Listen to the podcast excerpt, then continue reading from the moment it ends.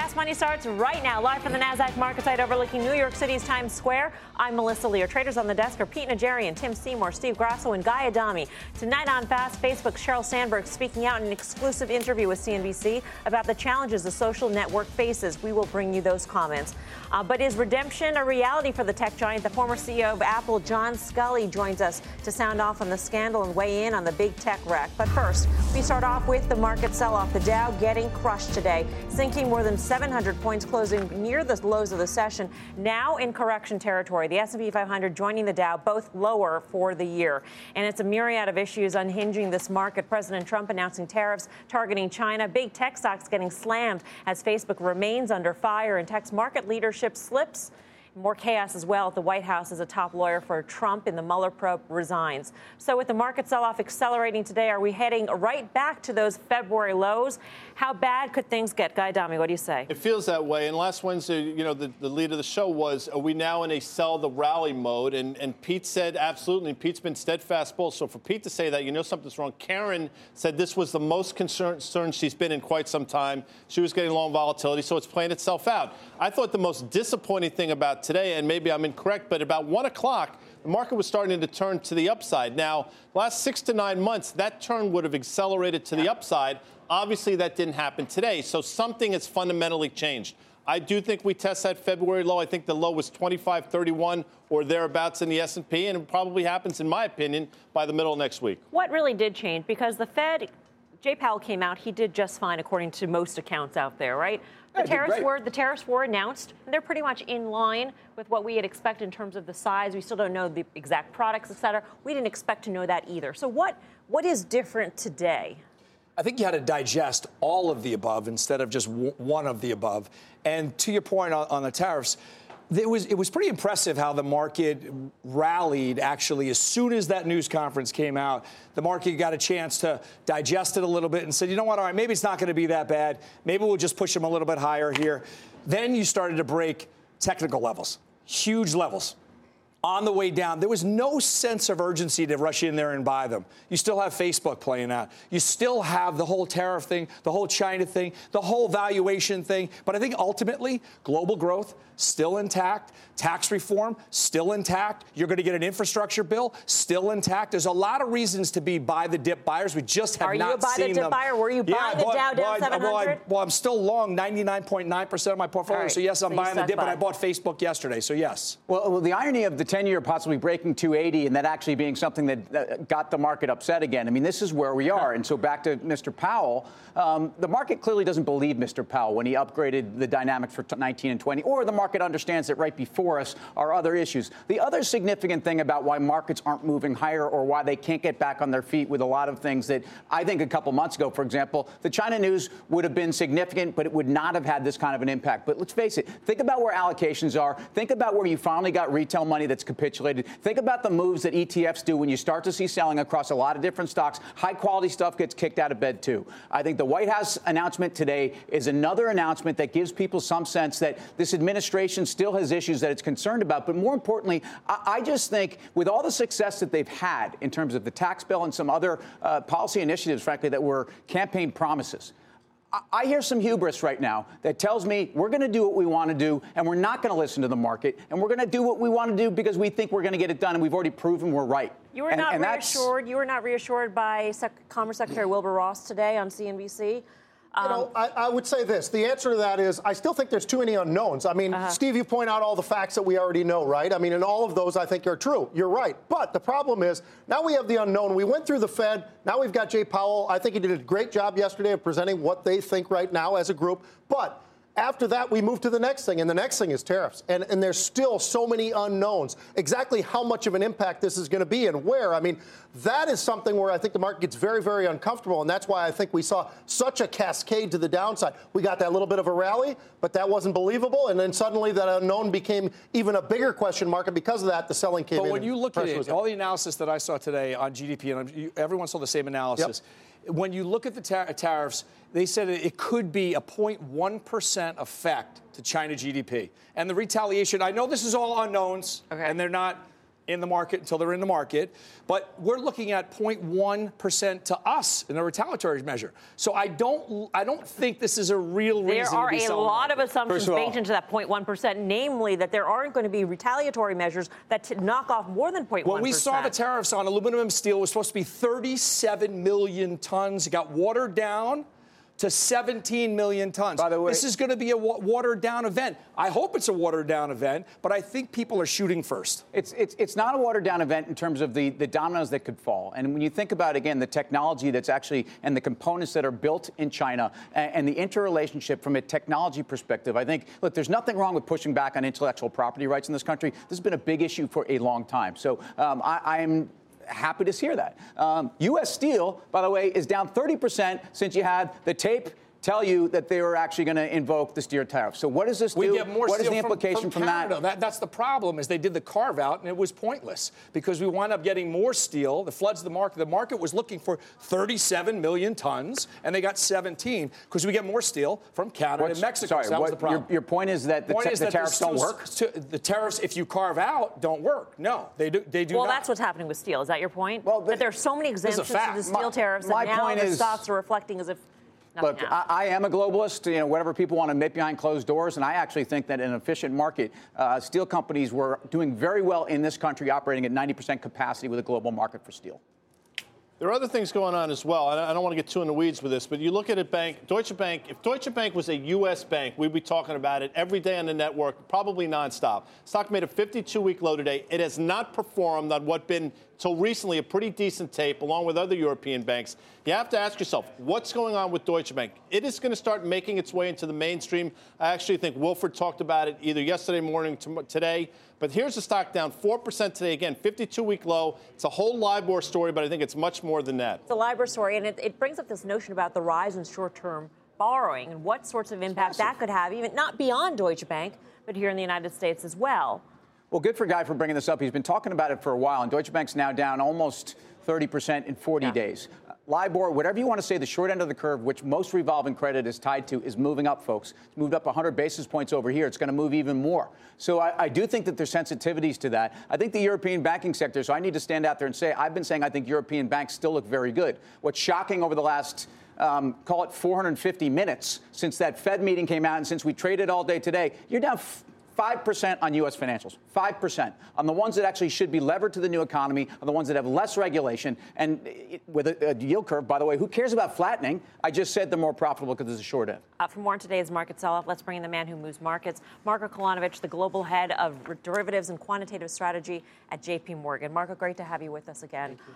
Um, you're generally constructed the markets. I mean, you've got a 3,000 target on the S&P 500. Has anything changed today? Does it does today make you take a pause here? Uh, no. So today was an ugly day. It, it, was a disappointing day. We were expecting market to go up after the Fed. So yesterday's Fed, we saw it as a positive for equities. Market reaction first 20, 22 minutes was actually in that direction, was going up. Um, uh, so we were thinking actually after yesterday's uh, close in the red that will will basically go up today. Didn't happen. We had overnight sell-off between 2 and 3 a.m. If you look at the U.S. future, for some reason they, they go down, smack down pretty hard in the nighttime hours, uh, and that kind of spillover in the morning uh, in U.S. hours. We broke through 100-day moving day average. So I think some of these technical sellers like CTAs probably had to start selling along the way. Obviously, there was a there was a sort of announcement on, on tariffs, and so some people did not want to really step ahead of that. Once when the announcement came, market rally, and then sort of we roll over, and then we accelerated. And I think dealers were short gamma on the downside with put options. You basically sliced through the put option strike to stop losses, and it was just very disappointing day. So, so, so, so that certainly is, is not a positive development, but we think nothing fundamentally has changed. You know, so we are ahead of us is a very strong earnings season in April. Uh, global growth is decent. It's strong. You know, we think sort of you know second, third derivatives of growth. I don't think it matters as much. It's it's it's it's it's solid and it's consistent across different regions. Um, and basically, in February, we had quite a bit of de-risking already in February. You know, so when we look at the beta of hedge funds, when we look at where the systematic strategies are in terms of their leverage, and uh, basically uh, it's much lower than in January, right? Like so, positioning is better. Valuations now in 2019 earnings are 15 and a half. You know, so we don't think that's a sort of uh, expensive. Right. So we stick to our price target of 3,000, and we think we recover probably during earnings but season. Basically, accelerated sell-off into the close. You think that's mainly technicals? I, mean, I think it's entirely like. technicals. Of yeah. course, there was like a little bit of a buyer strike. I think people were like taken taken uh, uh, uh, aback by the, by, by the sort of a sell-off, but basically when we kind of estimate, you know, flows from systematic investors, from gamma hedging, from options, I think it explains all of it. In terms of fundamentals, you said you don't think much has changed. So concerns about trade, they have not heightened? Because so, earlier in the green room, so, yeah. you said that not much has changed really since January. Yeah, yeah. yeah. It hasn't changed. You don't think no, that so, the trade tariff, of, the of rhetoric, has gotten so, worse? So we, a lot of things has changed, right? Like so, first, if you remember, in January we had a very big fear of yields going to three and a half percent. You know, seems today we have a fear of yields going lower, right? yeah. We had a fear of inflation. Then I think that was dispelled with some numbers, and even, in fact, we had a fear of four hikes this year. That was dispelled as well. We now have a sort of a trade war fears. Um, uh, you know, I, you know, we try to estimate basis points of, of growth, how much that can take, and it's, it's single digit basis points, which we are not even confident. So there is a lot of fear stories. You know, some come and go, and a new one comes, and clearly sentiment is bad. You know, what I found find a little bit to be sort of now in minority of someone who is positive about this market. Mm-hmm. You know, seems that everybody's is very negative, and, and we are a little bit always on, on a contrarian side. So we think that a lot of these stories came, a lot of, you know, the, the, we, we don't think sort of that we'll have a, a, a trade war to such extent that it's going to destabilize global economy and, and equity markets. So I think it's a, it's a bit of a sort of a noise that will pass as well. So the selling in the afternoon was fueled by technicals. Technically speaking, is there anything that fuels us higher tomorrow or in the coming days? It, it could be just that, what, what, what, what, technical selling. You know, technical selling is usually what we call temporary price impact. Yeah. You know, it pushes market out of equilibrium. You know, buyers they don't they don't manage to, to assess proper situation, and, and this type of technical sell they tend to mean revert. So so we'll see. We, we think that may happen tomorrow as well. Mm-hmm. Um, um, and we certainly think that market will revert by sort of earnings season in April. But is, the bottom line here is that you would you would be a buyer of the market. I would be a buyer. You know, look, we, we, said that we said that February 8th. We said that after that, we're still above our February 8 calls. Clearly, it was it was a tough call. There's a lot of volatility, ups and downs. So it's it's not an easy call, but we're still sticking to it. All right, Marko, thank you. Marko Kolanovic, J.P. Morgan. Uh, what did you do today? I didn't do anything. I, I, tell you what, it was it was tempting to see a lot of technical levels break and do something, and, and I didn't because I do think that there's a bit of an overreaction. I, I, will say this, and congrats to Marko and his team because there's been a lot of tactical twists and turns in the road here, and they've pretty much navigated every one of them. What I will say is, back when we had the first drawdown, every wanted to, everybody wanted to tie this up in a neat little ribbon, uh, and you can't do that. So I think we have more volatility ahead. It's interesting, you know, the steel sector, the tailwinds for the steel sector were tremendous until the news of the tariffs came out. Now, full disclosure, I thought that would be continued the tailwind that the stocks were seeing. I was dead wrong. I mean, U.S. Steel's probably down 20% since you first heard uh, news about tariffs. But again, 30. that sector to me is way too cheap. I mean, nothing has fundamentally changed. The only thing that's changed is this now headline risk. I, I was looking, we had a, a, technician on the desk last night, and I said I was looking for one more swoosh to the downside. And I do believe that this is that swoosh. I hope it holds. I did a lot of technical work today. If it holds, then this is going to be a tremendous buying opportunity, and then we shoot up from here. But you didn't. You're holding home on your builders, position. You're not buying holding actively. On to green. No, I, I bought tech yesterday, but okay. home builders, which I'm still Question. long, we're holding holding on to green most of the day. And they, it was surprising. They, on that last whoosh down, they actually went red. No, just simple. Is it, is it 2450, which is the summer kind of low, or is it 2560, which is really the next level down? 25. Well, if you look at the 200-day moving average right now, it's a descending average, so it's 2583 is the. But if you go back to the February lows, then it's 2532. But I think the 200-day would be enough for the market. To you know, Marko talked about the technicals, and obviously that was part of what we saw today. The cascade at the very end of the day. The final two hours, we dropped a couple hundred points. The one trade I did actually execute on today, I've been waiting, looking around, waiting for the opportunity to get back in, Home Depot. I think it's been sold off enough from the highs that it's a great opportunity here, and they've got growth. All right. Coming up, Nike soaring after reporting earnings. The CEO addressing the two recent executive departures. We'll bring you those comments, plus the Facebook C-suite on the apology tour. Sheryl Sandberg speaking to CNBC moments ago. Former Apple CEO John Sculley is here to weigh in on the Facebook fallout and what the loss of tech leadership means for this market. And later, as stocks get slammed, the Dow is in correction, in a correction, and the S&P slipping towards a correction. Steve Grasso will break down the key levels to watch. You're watching Fast Money live from Times Square in New York City. We've got much more fast right after this.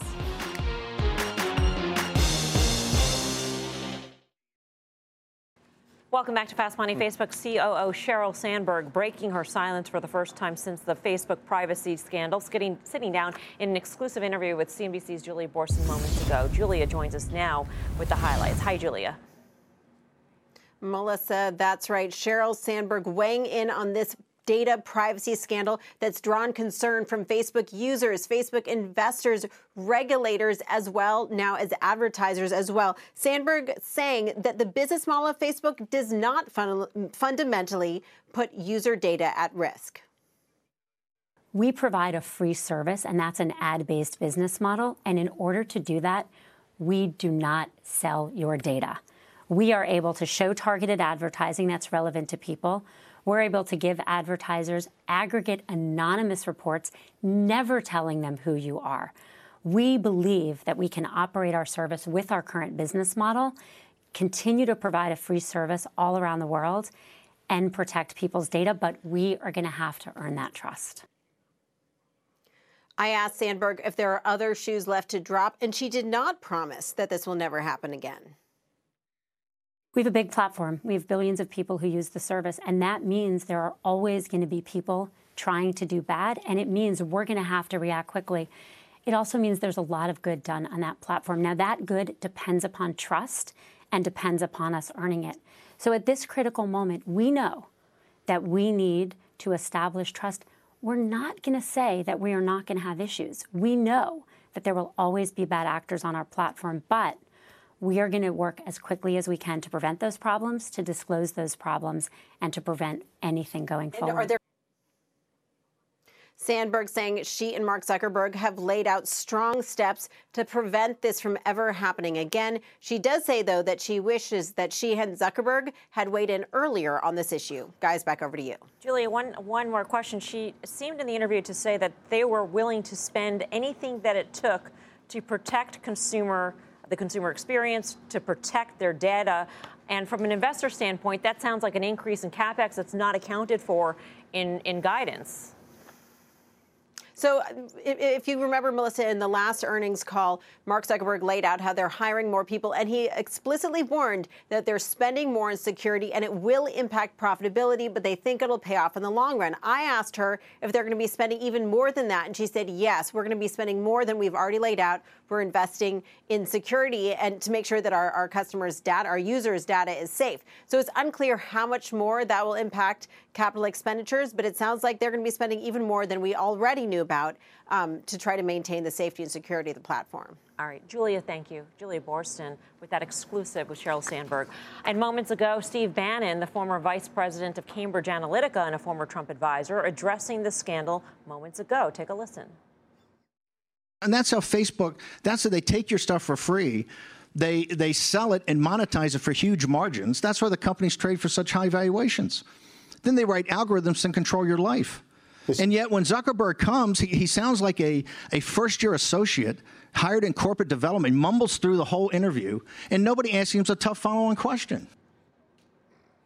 Harsh words there for Zuckerberg. Uh, so it seems like maybe the fallout for Facebook is far from over. There seems to be a lot more questions here, Pete, um, that are still unanswered even sure. after two executives came out and did extensive interviews. Yeah, they did extensive interviews, but were they hard hitting interviews? Did they get asked all the questions? I think in, when he actually, Zuckerberg that is, he said he would. Would he, will he actually get in front of, you and I were talking about the Energy and Commerce Commission, will he get in front of them and testify? I mean, I think there's a lot of things. One of the things that stood out for me just now listening to Sheryl was she talked about we got to earn the trust back. That's for sure, because people have lost confidence right now. It doesn't mean everybody's going to delete a Facebook account, however which I think is the the first read that people have is, well, everybody's going to delete. It everybody's going to. It doesn't have to go as far as deleting. Though. It can be go as far as less engagement with the site or, or sure. not sharing as much data with the site, which right. may make what they are able to do with targeted ads less robust. Gathering data, no data, right? Yeah. To to and essentially deploying that data to target ads, hyper targeted ads. By the way, I mean I think this is the big thing. It's interesting how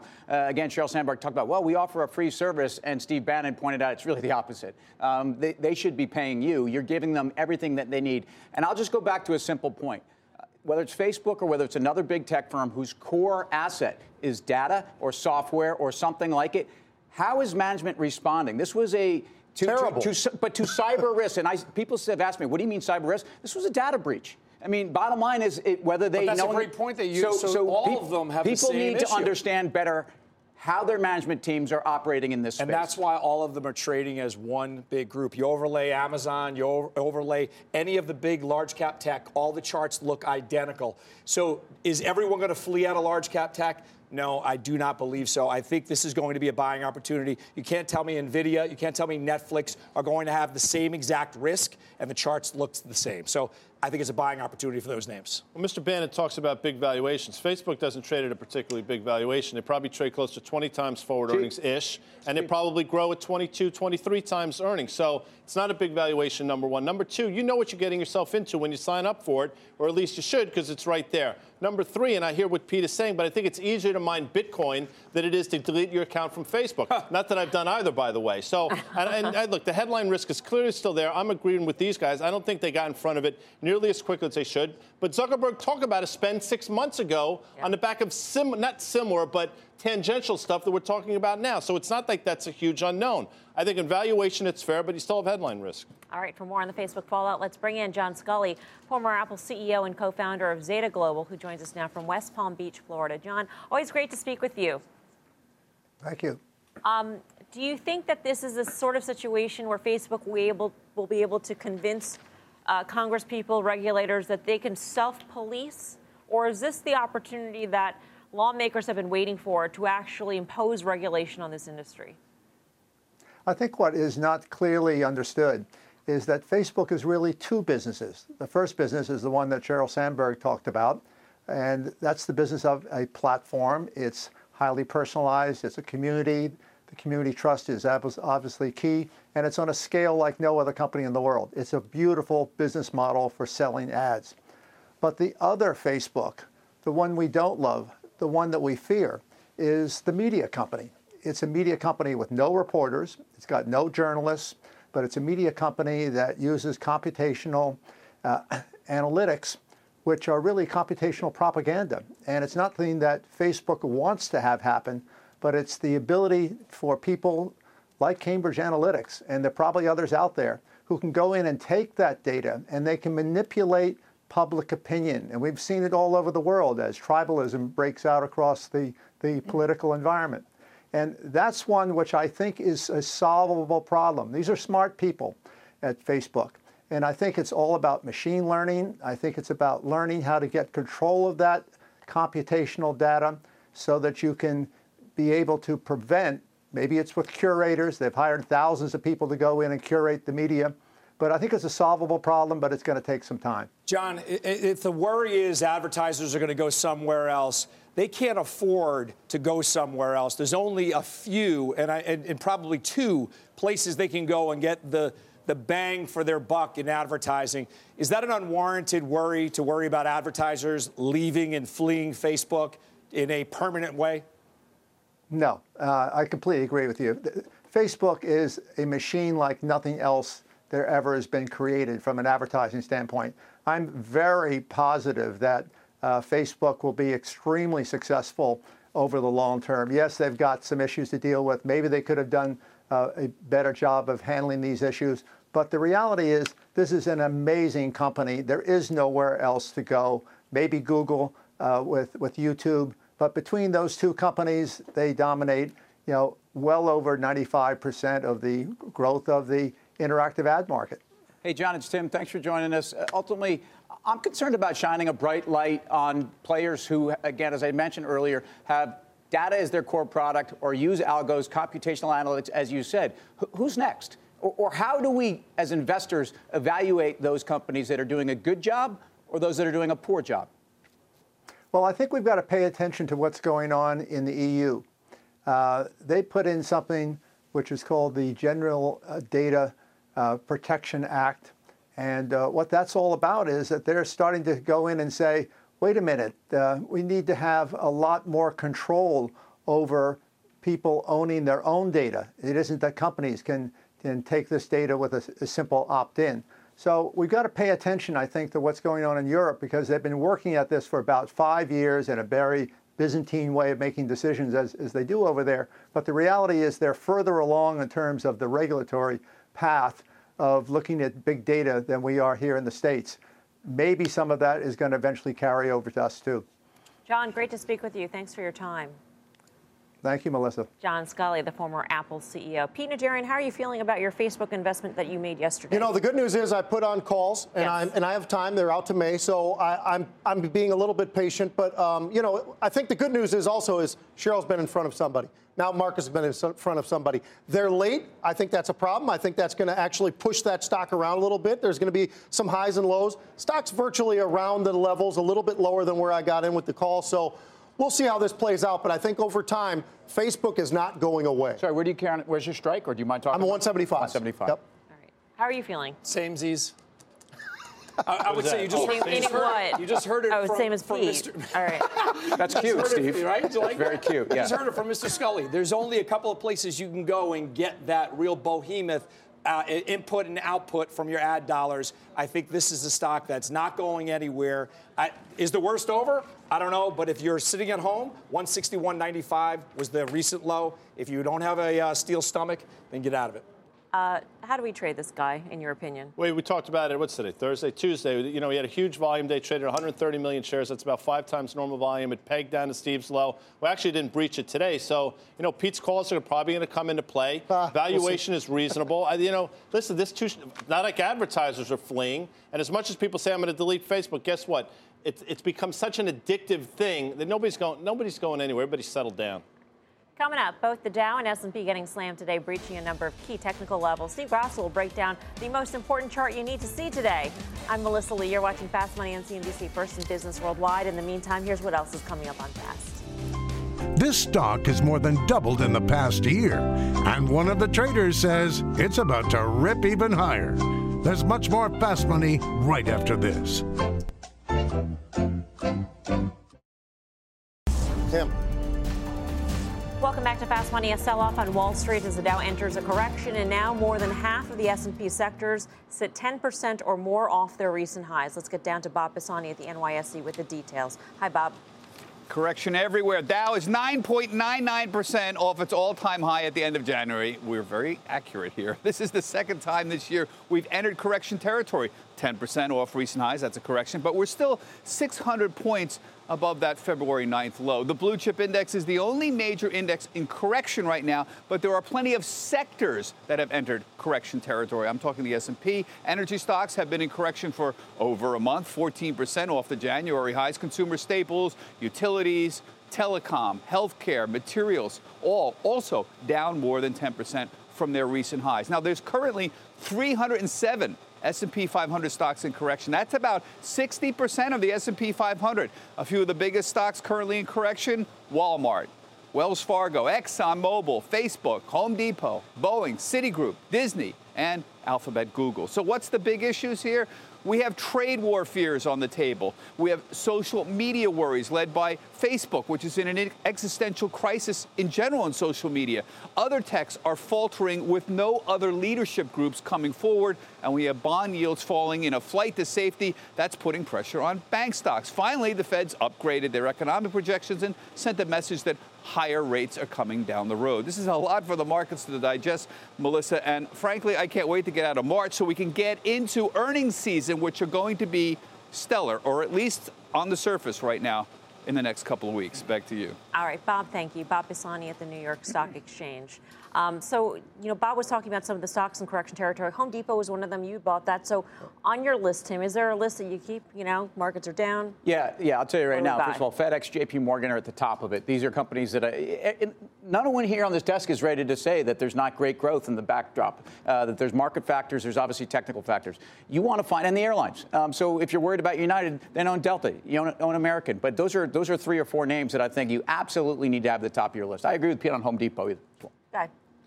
Guy. I agree. I mean, Federal Express, the quarter, if you look at the quarter, I thought was pretty outstanding. Fantastic. Margins were not great, but I think if you look at the numbers overall, it's still a pretty cheap stock in comparison like UPS. Stock's down $40 or so from its all-time high. So I think FedEx is there, Home Depot as well. But I also think the steel stocks, listen, the tailwinds for the steel sector did not go away overnight, in my opinion. The only thing that came into the conversation was this tariff conversation, which I do think will go away at a certain point. Besides Home Depot, Pete, what are you looking at? You know, I, I already own it, but I recently is ExxonMobil.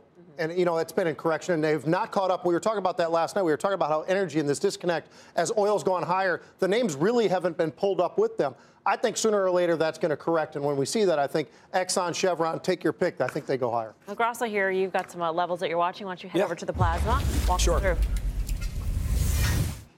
Love so, the plasma. Look at that. Yeah. So today, when you look at the market, you have to. Everyone walked in today and they thought it was going to be a, a, down day. The market was getting tapped a little bit, and then the market started to rally, and it was a head fake rally. So let's just look at some of the key levels. Let's start off through this prism. This is the all-time high, 28.72. This is the recent low, 25.32. So in here, you've got a lot of stuff to worry about. So let's, why don't we just key in on where we broke today? That was the 26, uh, basically it was 62. So that's a retracement between these two key levels. Once that faded, it opened the door back to this level. That's why the bottom dropped out. So between here and there, there's one other stop. It's 2612. If you get that stop there, that, I'm going to call this one a speed bump. It's a very light support, so it's not something to really hang your hat on. To, tomorrow, when you walk in, if the market does not hold, I think we're going to recheck or try to recheck this level. The only problem is between this level and this level now, you have an ascending 200 day moving average that is located at 2584. This is the level that bears and bulls must know. If we break this level, hide in the corner. So, Oh, okay, Tim. I'm Steve. Sorry. So uh, ultimately, if, if the, is the S&P driving how you're looking at technicals for the market overall, should possibly people focus on the triple Qs because that's really what's been leadership for the last six to eight weeks? Well, I think the you can look at the large cap tech influence on the triple Qs, but for me, if the biggest worry that you have and a lot of people have is, is tariffs then you got to look at the global index, and the global index is the S&P. There's a lot of international exposure keying on the S&P. So great question, good point. Um, a lot of levels to watch, Guy. Are these the levels that you were watching? 2584, yeah, 2585 is absolutely the level. I mean, effectively, that's what we bounced off of. Like, what was it, day February 9th? All the days start to meld together, but that's where we bounced off that that particular Friday, and that's where, in my opinion, we need to retest and need to bounce, and I think we will. I'm not saying I'm crazy bearish. I'm not. This is something we've said for the last couple weeks, and the fact last week that we talked about being a sell the rally mode instead of buy the dip lends itself to where we are now. It will become by the dip again, especially if we trade down there and bounce. Right.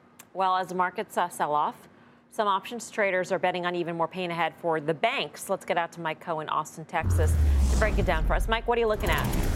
Yeah, so we were looking at XLF today. As I'm sure you all know, the financials were the worst performing sector in the S&P 500 today, and we saw more than five times the average daily put volume in XLF, and that was all the result of a single very large trade of almost 200,000 contracts Somebody rolled out of a March 30 23 put spread that they owned almost 50,000 times and rolled down and out to the 29 23 put spread in April. So essentially, they're pressing a bearish bet and betting that it could persist possibly into next month. One thing I would point out, and this follows on what Marko had said, the fact that they are short those 23s does create some layer of support because dealers are going to be net long that strike.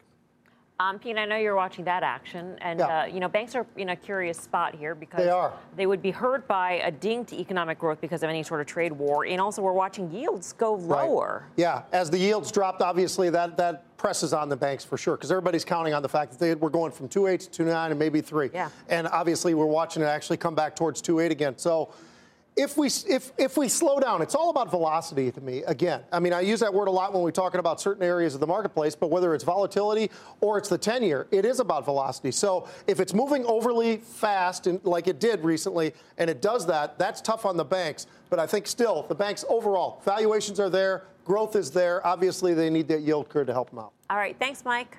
Mike Khouw. Love that Austin, show, Texas. by the way, that he's on. Oh, yeah. What's um, it called there, man? Options Action. Ah. That's what it's called. Check out the full show tomorrow, 5:30 p.m. Eastern Time. Still ahead, two big after hours movers, Nike soaring while Micron is sinking. The company conference calls underway right now. We'll hear the very latest from the C suite. Plus, Dropbox gearing up for its big public debut tomorrow. It's been a tough couple of years for high profile IPOs, but can Dropbox buck the trend? The traders will weigh in. Much more fast money right after this.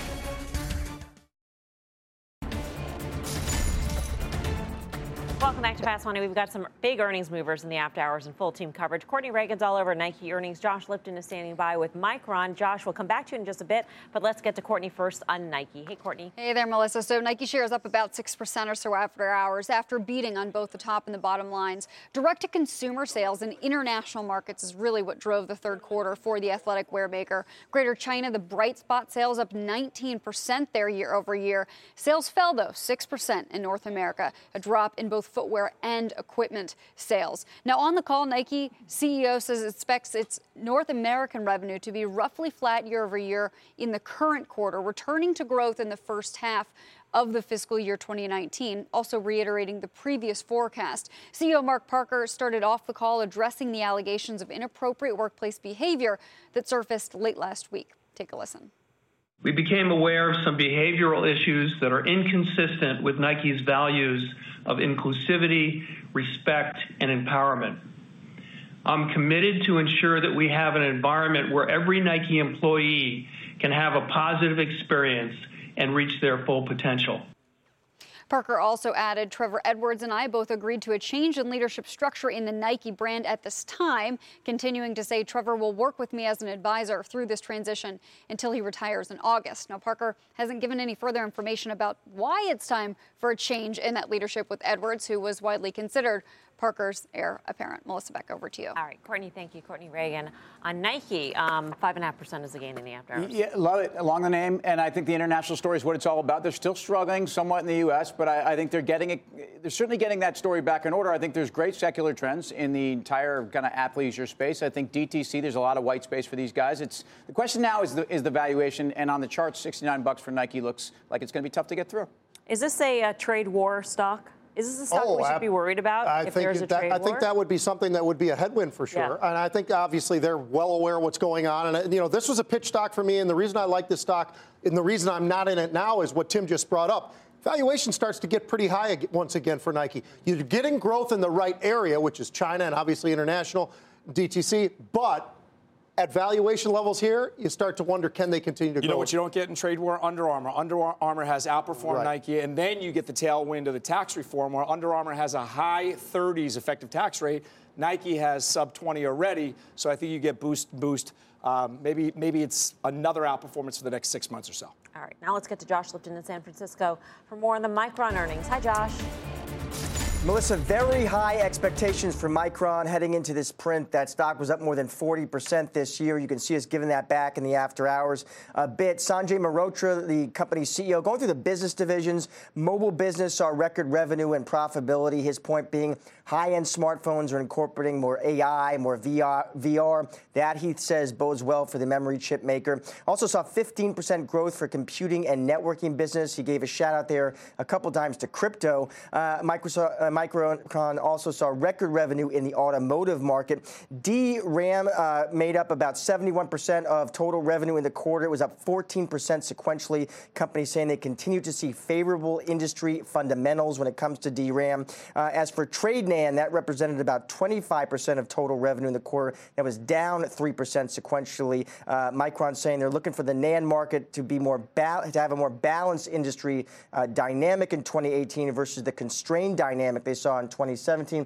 Also, there were questions on the call about these production issues they're having at one Taiwanese fab. They said that is going to potentially hit revenue by about 2 or 3% in the current quarter. They did factor that in, though, they said, to their guidance. They're calling for between 7.2 and 7.6 billion. The street was at 7.3 billion. Melissa, back to you. All right, Josh, thank you. Josh Lipton on Micron, MU. Uh, Guy. So DRAM revenue is up 76% year over year. NAND revenue up 28% year over year. Margins are now approaching, operating margins are approaching 50%, and they beat on revenue and EPS. Why is the stock down? Well, some of the things that Josh mentioned, one of the things he didn't mention is, you know, if we do get into some trade war, I'm not suggesting we are, but if the Chinese want to dump all this product on the market, guess what? The margins that are great right now won't be so great. I think that's what's concerning people.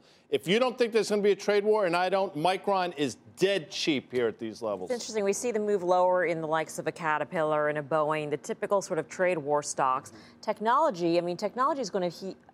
Anybody who makes hardware in particular is going to be hit hard, probably. Yeah, that, that, that is something I think we, we're all aware of that. And that's what, when we top of the show, we talked about the unknowns. Those are the unknowns that are very, very risky right now. But when you're looking at Micron and you see valuation at the levels where it is right now, it's not like Nike where all of a sudden it starts to feel a little more, more stretched.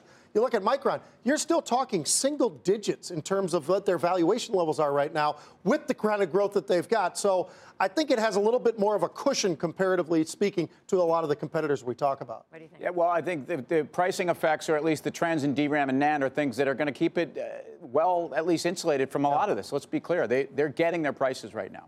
Coming up, Dropbox pricing its IPO moments ago. We'll find out if any of the traders will be buying this tech company on its public debut. We're live at the NASDAQ market site in New York City's Times Square. We got much more fast money right after this break.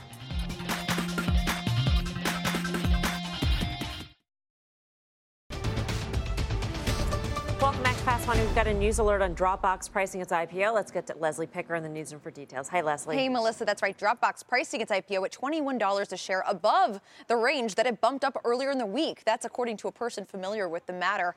That source told me the deal was 25 times oversubscribed. That means investors were submitting for allocations that were more than 25 times the amount that the company and insiders plan to offer in the deal. Now, such hearty demand might come as a surprise in today's plummeting market, but here's what brought investors in the door. First of all, a small float. Only 9% of the company is being sold in the IPO. Small floats like this one tends to yield pops on the first day of trading.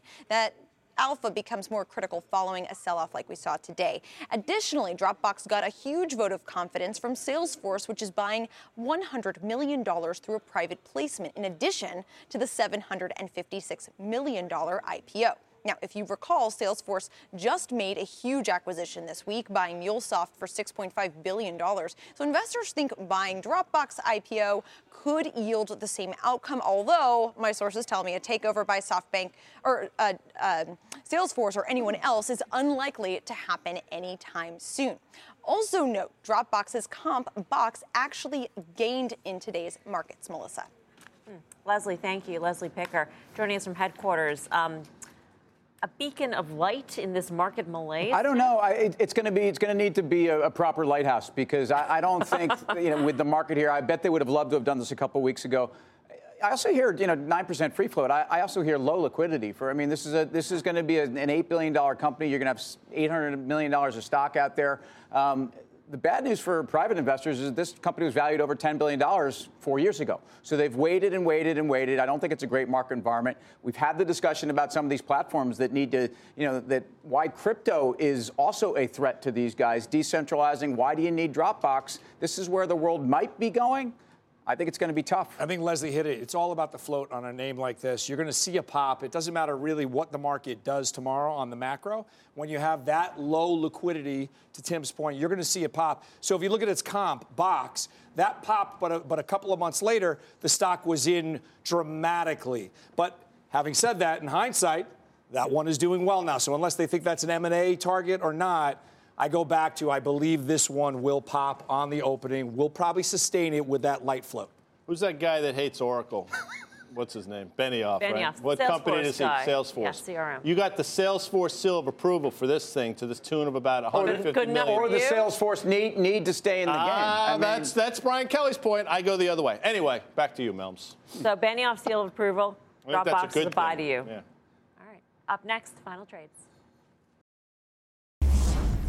Time for final trade, Pete. Earlier in the show, you asked me what I was buying today. Only one stock. It was Home Depot. Huge call buying in Lowe's. Home Depot is a better name. Giddy up.